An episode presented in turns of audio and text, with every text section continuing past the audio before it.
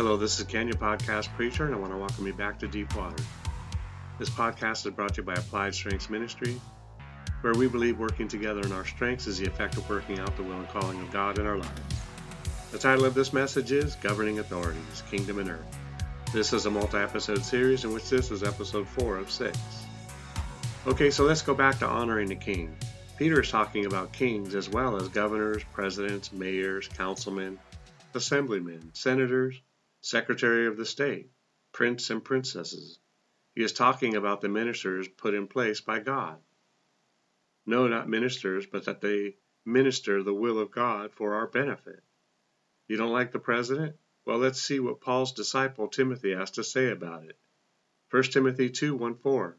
Therefore I exhort first of all that supplications, prayers, intercessions, and giving of thanks be made for all men, for kings and for all who are in authority, that we may lead a quiet and peaceable life, in all godliness and reverence. For this is good and acceptable in the sight of God our Savior. You do not want to be the one who doesn't understand the need to honor authority. Back to Peter. Now look at what he says about those who despise authority. 2 Peter 2 9 10. Then the Lord knows how to deliver the godly out of temptations and to reserve the unjust under punishment for the day of judgment, and especially those who walk according to the flesh, in the lust of uncleanness, and despise authority. They are presumptuous, self willed. They are not afraid to speak evil of dignitaries. Can you imagine that? Think about how many people speak bad about the elected officials. I know we're trained by the news media to do so, but that's not how God does things. Look at what Jude states in regard to the proper order of things, even when it has to do with the supernatural world of which we are all a part of. Jude 9. Yet Michael the archangel, in contending with the devil, when he disputed about the body of Moses, dared not bring against him a reviling accusation, but said, The Lord rebuke you. Is he respecting the devil? Well, let's look at kingdom respect and authority and see how it's handled. One does not preclude the other from being relevant and applicable. Revelation 12, 7, 9. And war broke out in heaven. Michael and his angels fought with the dragon, and the dragon and his angels fought. But they did not prevail, nor was there a place found for them in heaven any longer. So the great dragon was cast out, that serpent of old, called the devil and Satan, who deceived the whole world. He was cast to the earth, and his angels were cast out with him respectfully whooped. So now that we have in part covered authority, its definition, its application both in heaven and on earth, let's look at the S's and see how we receive authority and apply the authority given us by Jesus. You should know that with authority comes power. Now you can see why it is so coveted. 2 Corinthians 5:20. Now then, we are ambassadors for Christ, as though God were pleading through us we implore you on Christ's behalf, be reconciled to God. 1 Peter 2 5 and 9. You also, as living stones, are being built up a spiritual house, a holy priesthood, to offer up spiritual sacrifices acceptable to God through Jesus Christ. Verse 9.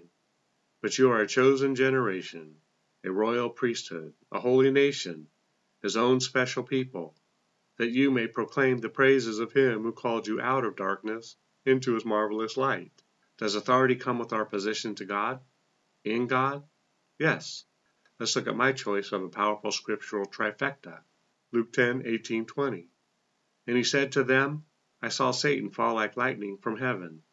Behold, I give you authority to trample on serpents and scorpions, and over all the power of the enemy, and nothing by any means shall hurt you. Nevertheless, do not rejoice in this, that the spirits are subject to you, but rather rejoice because your names are written in heaven. Authority given to us by Jesus, in Jesus, manifested through the Holy Spirit, who is the authority of Jesus. Now you see another word that is synonymous with authority power, power, power. Too often it becomes the only reason why some want to be in a position of authority. Mark 16, 5, 18.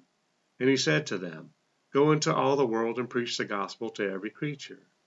He who believes and is baptized will be saved, but he who does not believe will be condemned. And these signs will follow those who believe. In my name they will cast out demons. They will speak with new tongues. They will take up serpents, and if they drink anything deadly, it will by no means hurt them. They will lay hands on the sick, and they will recover. So then, does our operating in the authority of Jesus give us power over demons, earthly toxicity, and sickness and disease? Yes, they have the power to destroy, but Jesus has the power over the power to bring life. And now we see why being an ambassador of the kingdom of heaven comes with such care and responsibility. For some it's money, and for others it is the power. We don't avoid either, but behave wisely with their presence in our lives. Matthew 28 18 20. And Jesus came back and spoke to them, saying, All authority has been given to me in heaven and on earth. Go therefore and make disciples of all the nations, baptizing them in the name of the Father and of the Son and of the Holy Spirit, teaching them to observe all the things that I have commanded you. And lo, I am with you always, even to the end of the age. Amen. Not all authority is flashy. In this command, we are to spend some time now making military replacements. By all accounts, if we were just to follow God's principles outlined in His Word, we should be but the largest force in heaven and on earth. But the battle is real, and many get taken out. We lose peeps too early before they can finish their race. But so we, who remain until the end of the race, should have no excuse for not having our own replacement in position, let alone a thousand. So now we get to what happens when we abuse authority or try and operate in a position not given to us by God.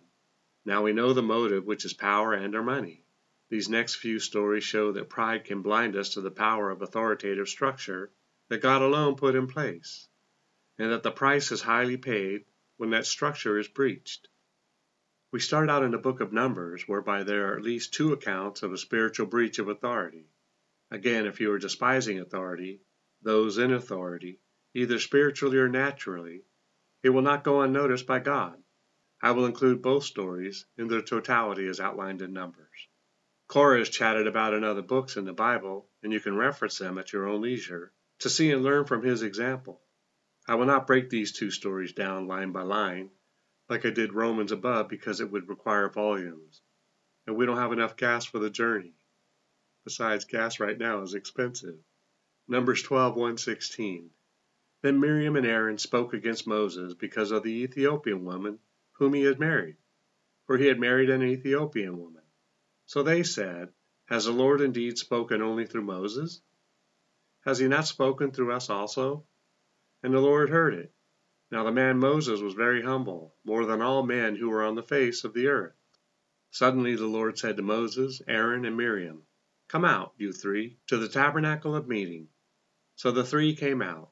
Then the Lord came down in a pillar of cloud and stood in the door of the tabernacle, and called Aaron and Miriam, and they both went forward. Then he said, Hear now my words. If there is a prophet among you, I, the Lord, make myself known to him in a vision. I speak to him in a dream. Not so with my servant Moses. He is faithful in all my house. I speak with him face to face, even plainly, and not in dark sayings. And he sees the form of the Lord. Why then were you not afraid to speak against my servant Moses? So the anger of the Lord was aroused against them, and he departed. And when the cloud departed from above the tabernacle, suddenly Miriam became leprous as white as snow. Then Aaron turned towards Miriam, and there she was, a leper. So Aaron said to Moses, O my Lord, please do not lay this sin on us, in which we have done foolishly, and in which we have sinned. Please do not let her be as one dead, whose flesh is half consumed when he comes out of his mother's womb. So Moses cried out to the Lord, saying, Please heal her, O Lord, I pray. Then the Lord said to Moses, If her father had but spit in her face, would she not be ashamed seven days? Let her be shut out of the camp seven days, and afterward she may be received again. So Miriam was shut out of the camp seven days, and the people did not journey until Miriam was brought in again. And afterward the people moved from Hazeroth and camped in the wilderness of Paran. Well, that's it for today. Remember, it's not what you find wrong or disagree with regarding these messages, but what you can take away from it. Together we can do more to impact the kingdom than if we work alone. Let's flip the script and kill, steal, and destroy the works of the enemy and create space for the light of light to shine through in people's lives. Plant a seed and click on the like and subscribe button. Let's build this ministry together. Thanks and see you next time in Deep Waters.